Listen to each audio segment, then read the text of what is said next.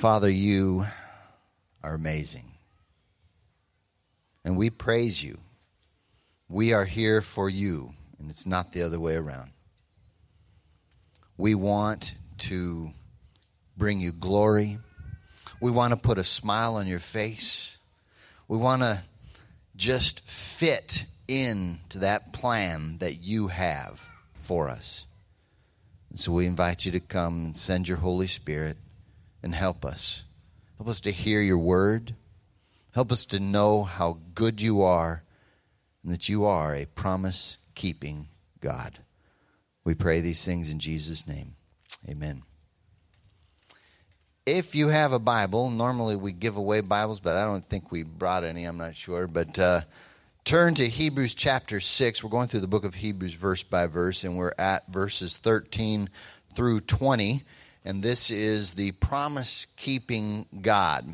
A few years back, we bought, uh, my wife and I bought a Kirby vacuum cleaner. Okay, yes, we caved into the salesman's pressure. And uh, we like it. It's a good vacuum cleaner. You know, it was good. Well, just a few months back, they called us and said they just wanted to show us their appreciation for our buying that Kirby vacuum cleaner, and I knew ahead, of that, okay, that's that means they want to sell me something else. It, eh, but they said, and we're not going to try to, you know, push you to buy anything else. We really do just want to show you our appreciation, and we want to come because we do have this new machine. We want to come and we want to clean your entire tile floor and your oven. So I was like, okay but I'm not buying anything. I told him that. Okay. He said, No, we're not trying to push anything. We just, we're going to come, we're going to clean your entire tile floor and your oven. And so they came, and when, they, when the guy got there, he looked at our tile floor. He did not realize we have a lot of tile. And, I, and the first thing he says when he sets up his machine, he says, Now I'm not going to clean this whole floor you know, I mean, that was the whole reason I invited him to come over. I, I thought, I'm, I, because I told him I'm not going to buy anything, but if you want to clean my floor, that sounds fine with me. And then he tells me I'm not going to clean your floor. In fact, he, in fact, he only cleaned a like this block right here, and that's about it. Just a little portion of our floor, just to show us how much, how well this thing did. It was a steam cleaner kind of a thing, and and then he didn't clean the, the oven either. He he cleaned just one little portion of the oven and, and I told him, I said, You told me you were coming over to do this just to show your appreciation. And I told you I did not want to buy anything. Otherwise, I would not have had you come over. He got mad at me. Well, okay. Have you ever been lied to? Um, have you ever been a victim of a promise unkept?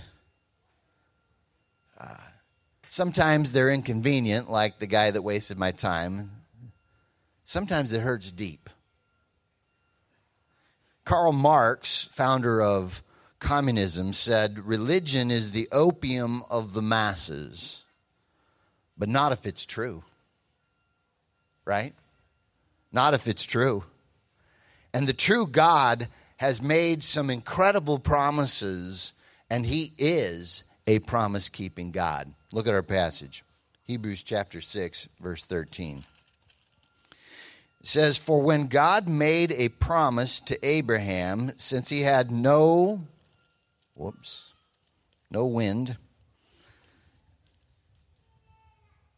made a promise to Abraham, since he had no one greater to swear by, he swore by himself, I will indeed bless you, and I will greatly multiply you. And so, after waiting patiently, Abraham obtained the promise. For people swear by something greater than themselves, and for them a confirming oath ends every dispute. Because God wanted to show his unchangeable purpose even more clearly to the heirs of the promise, he guaranteed it with an oath. So that through two unchangeable things in which it is impossible for God to lie, we who have fled for refuge might have strong encouragement to seize the hope set before us. We have this hope as an anchor for the soul, firm and secure. It enters the inner sanctuary behind the curtain. Jesus has entered there on our behalf as a forerunner because he has become a high priest forever according to the order of Melchizedek. Now, last week, if you remember, the warning passage in Hebrews chapter 6 uh, might have led some to be a little insecure. Uh, but does my security depend on me? If it does, I'm sunk. You must have real faith. That's what we talked about last week, but it is faith in God. Our salvation is entirely of God, not us. We start the journey with surrender, and that's what we're going to see in baptism. But He takes care of the rest, and He promises. God is a promise keeping God. In verses 13 through 15, we see that God's promise to Abraham was fulfilled.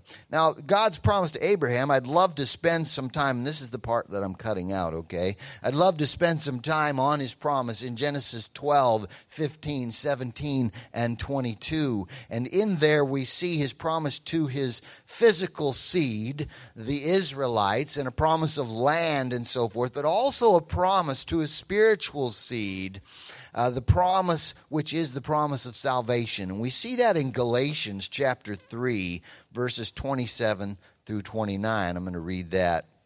Galatians chapter 3. I have to do all this one handed. Not used to holding a microphone. Galatians 3, verse 27.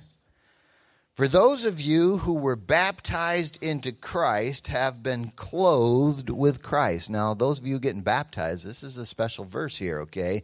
Those of you who were baptized into Christ have been clothed with Christ. There is no Jew or Greek, slave or free, male and female, since you are all one in Christ Jesus. And if you belong to Christ, then you are Abraham's seed heirs according to the promise.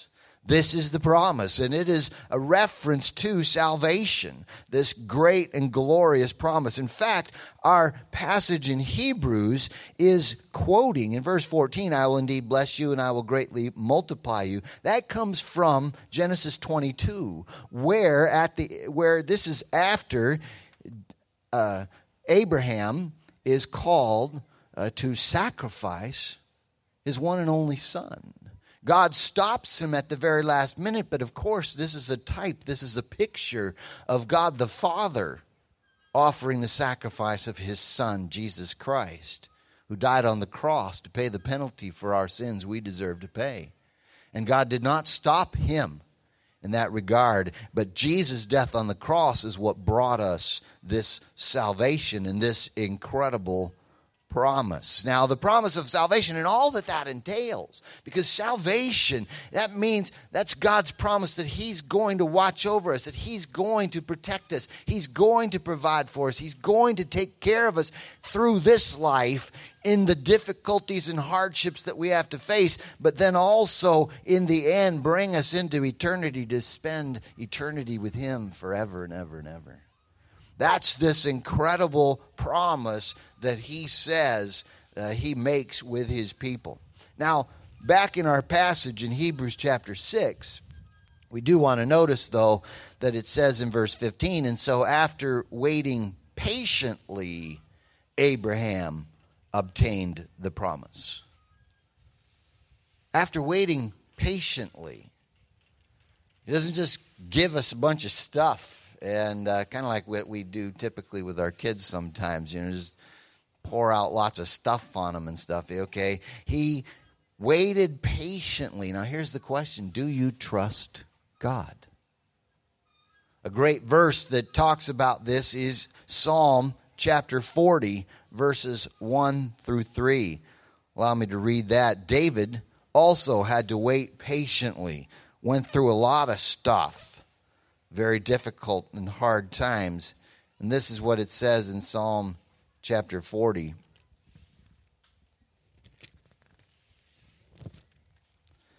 I waited patiently for the Lord, and he turned to me and heard my cry for help. He brought me up from a desolate pit out of the muddy clay and set my feet on a rock, making my steps secure. He put a new song in my mouth, a hymn of praise to our God. Many will see and fear, and they will trust in the Lord. And notice here, he waited patiently for the Lord. He didn't demand anything, but he knew his God would see him through. And God did come through, got him out of that pit, put his feet on the rock, and gave him that security. But he didn't stop there. He put a new song in his heart, a, a hymn of praise to God, the joy of the Lord. And then, not even stopping there, many will see and fear, and they will trust in the Lord people were changed, lives were changed, people were saved because of waiting patiently for the Lord. He will come through, but we want to learn this lesson from Abraham. After waiting patiently, it says, Abraham obtained the promise. Now, he goes on and talks about this promise in verses 16 through 18, and we see that the promise is unchangeable. In six, verse 16, it says, For people swear by something greater than themselves, and for them a confirming oath ends every dispute, because God wanted to show his unchangeable purpose even more clearly to the heirs of the promise. He guaranteed it with an oath so that through two unchangeable things in which it is impossible for God to lie, we who have fled for refuge might have strong encouragement to seize the hope set before us. So he says here twice these unchangeable, the unchangeable purpose, the two unchangeable things. Now you're wondering what is he talking about? What two things? His oath and his promise are the two unchangeable things. But they're unchangeable ametathetos is the Greek word. Uh, metathesis, metathesis is, uh, uh, we get metathesize, those kinds of words, which mean change, right? Things change from one form to another. Well, this says ah, meaning it's unchangeable. It will not change. God's promise is unchangeable. It's unchangeable because of his oath is what it says. He didn't have anyone greater to, to take the oath on, so he swore by himself because he's the greatest being, okay? But he took an oath uh, in this regard. And that brings up a question, doesn't it? Can we take oaths? Jesus, uh, it seemed to say that, that we weren't supposed to take oaths, Matthew 5.34. So how are we to understand this? Well, here we see God is taking an oath in this passage. We see Jesus actually took an oath in Matthew 26, 63. We see Paul takes an oath in Romans 1, verse 9. Angels take an oath in Revelation 10, verses 5 through 6. We take oaths in weddings. I was just at a wedding last night. It was beautiful. Boy, was that a nice wedding. And, uh, but there were oaths given. And, uh, and so are we or are we not? When Jesus said, don't take an oath, he was referring to the integrity of speech. Some thought it was okay to stretch the truth if an oath wasn't involved. And so he was correcting that. He's not abolishing all oath taking. The context is important in this passage. But it does need to be serious. And here we see God is very serious. He takes an oath so that we can know his promise is absolutely secure. And it's also unchangeable because of his character. It says specifically here that for it is impossible for God to lie. That's his character. It's impossible for God to lie. Now, if you've ever read the Quran, the Quran actually says that Allah, that's the God of Muslims, that Allah is the chief of all deceivers. It says that three different times in the Quran. The chief of all deceivers. Allah is not the same God as the God of the Bible. Our God here says it is impossible for God to lie. Now, some have also, usually philosophers, question well, does that mean God's law is above God? Or is God's law just God's law because whatever he decides, that's what God's law is? And so he could just, he could say it's okay to murder or whatever, you know? Is it above him or is it beneath him? They make the mistake of not understanding. It's neither. His law is a part of his character, it's who he is. He's a truth speaking, promise keeping God. And that's who he is. Now, we are fickle. Humans are always trying to replace God, making themselves king, but we are fickle kings, undependable. Our lives become a ruin unless they rest upon his promises. Now, our passage finishes in verses 18 through 20, speaking of how God's promise is an anchor to the soul.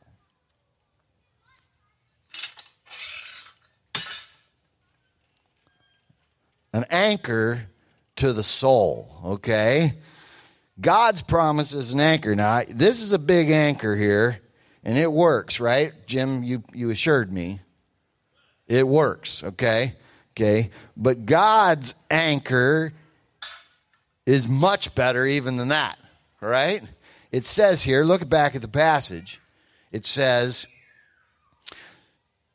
we, uh, I'm starting in, in the middle of verse 18. We who have fled for refuge might have strong encouragement to seize the hope set before us. We have this hope as an anchor for the soul, firm and secure. It enters the inner sanctuary behind the curtain.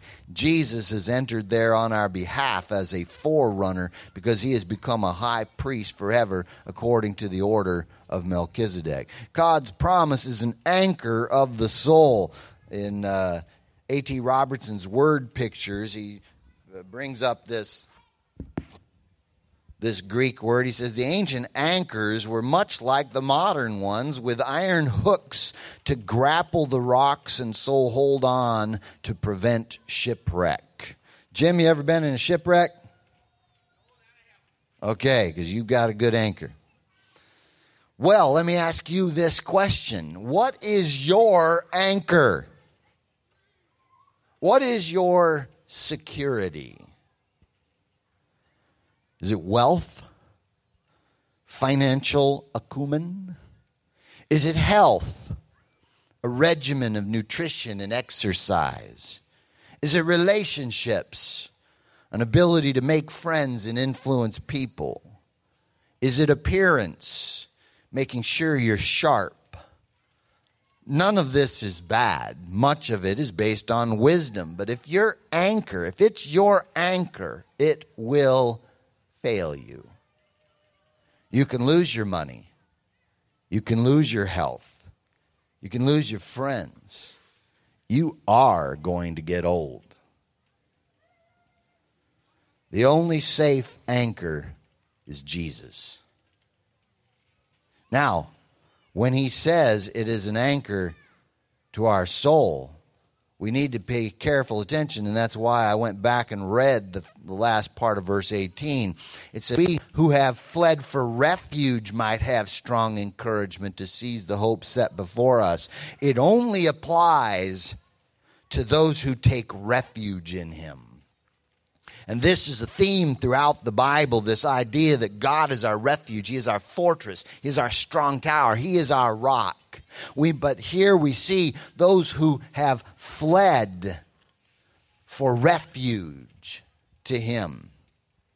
Psalm 36, 5 through 9 is one example of many that we could turn to that brings out this idea of God's faithfulness as our, our refuge. Psalm 36, verse 5 says, Lord, your faithful love reaches to heaven, your faithfulness to the clouds. Your righteousness is like the highest mountains, your judgments like the deepest sea. Lord, you preserve people and animals. How priceless your faithful love is, God. People take refuge in the shadow of your wings. They are filled from the abundance of your house. You let them drink from your refreshing stream, for the wellspring of life is with you. By means of your light, we see light. The refreshing streams, the abundance uh, that were filled from the abundance of his house. Does that sound good?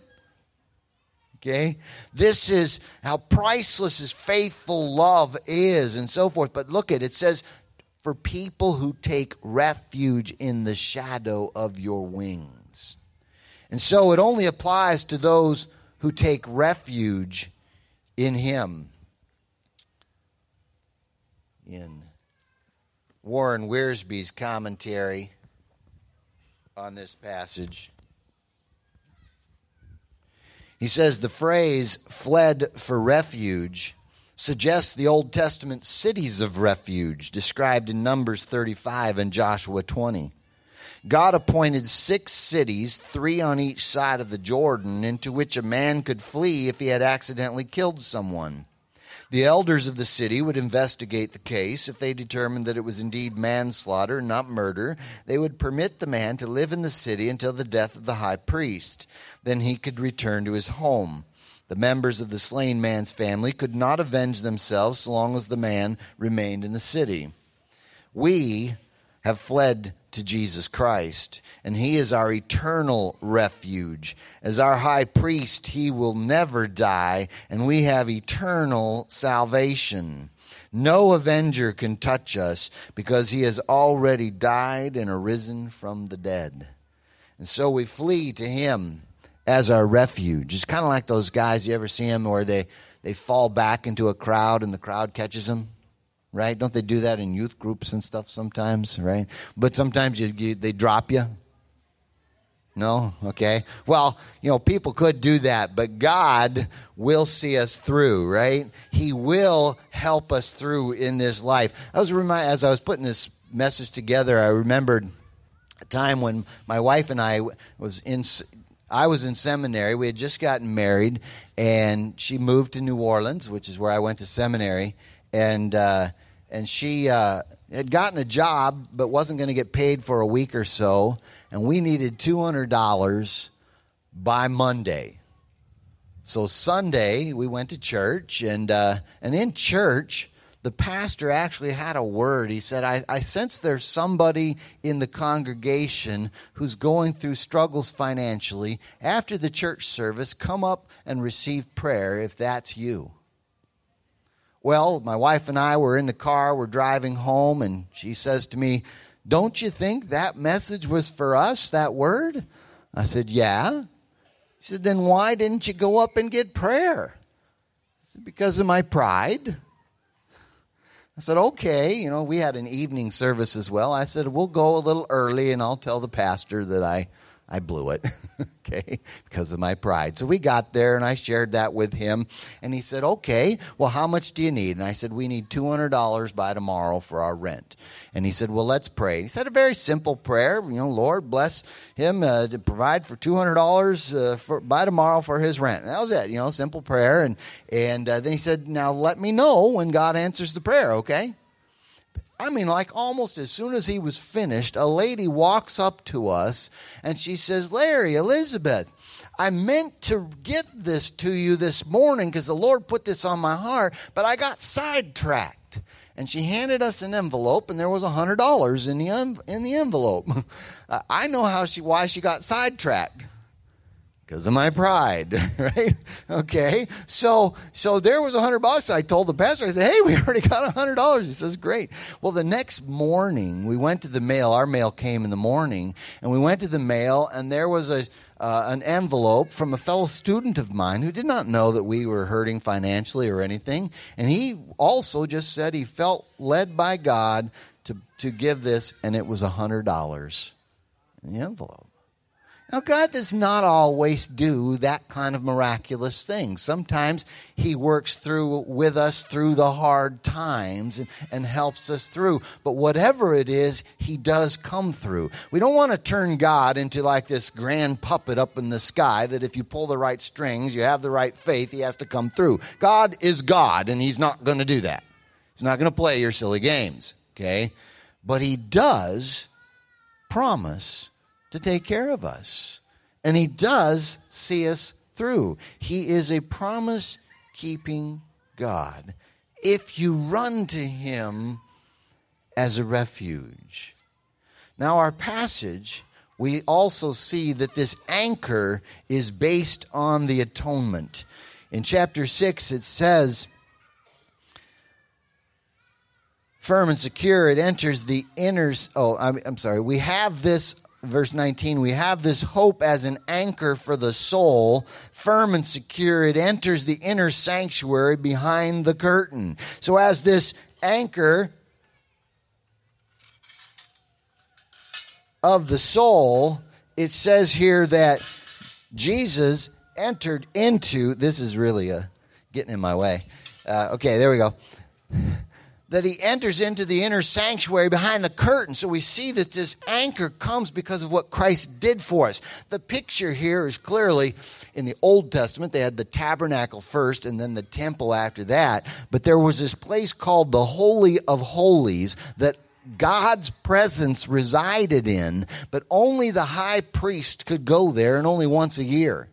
The regular priests would go into the holy place and they'd offer incense and sacrifices, but only the high priest could go into the very presence of God, and only once a year offering sacrifice for himself and for the sins of the people for that year. But Jesus is saying that he entered behind the curtain, the curtain that separated the holy place from the Holy of Holies, that he entered as our forerunner once for all. We'll see that as we go through the book of Hebrews, that his death on the cross was once for all that brought about our complete forgiveness so that we could go into the Holy of Holies, into the very presence of God the hope behind the curtain that we, he went as our forerunner. William Barclay, in his commentary, says the writer to the Hebrews uses a most illuminating word about Jesus. He says that he entered the presence of God as our forerunner. The word is prodromos. It has three stages of meaning. It means one who rushes on, it means a pioneer, and it means a scout who goes ahead to see that it is safe for the body of the troops to follow. Jesus went into the presence of God to make it safe for all people to follow. He is our anchor. Let me finish with George Guthrie he quotes Jack Hayford, who says this We live in an instant credit, get everything now economy. We eat add water and mix foods or drive by fast food outlets which poke our palates with immediate delicacies ranging from burgers and burritos to fried chicken and fish and chips. All of this trains us to want what we want now on the basis of something that requires little or nothing of us. We don't grow trees in our yards, we buy them potted and several years advanced in their growth, or move to another house where they're already grown. Waiting is not in style, and patience has never been a forte of the flesh. If God weren't growing sons and daughters, things would not take nearly as long. But since he is more interested in our growth than he is in our getting, waiting becomes a very essential and useful means toward that end. He doesn't traffic in add water and mix saints. And so we wait patiently. But our God is a promise keeping God. That's the one we trust in. Do you trust him? Let's pray.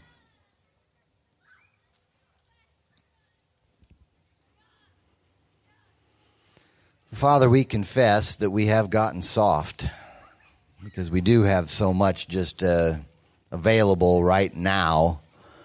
We don't see the value of patience and waiting.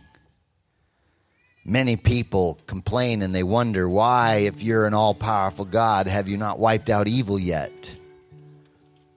And we know from your word that it's because you're waiting patiently to give everyone an opportunity to take refuge in you before it's too late. And so we seek you now. We confess our impatience and ask you to forgive us. But we renew our trust in you this morning. You are a promise keeping God, a faithful God. Your promises, we rest in them, for they are secure like an anchor. You are faithful. Help us to be faithful. We pray in Jesus' name. Amen.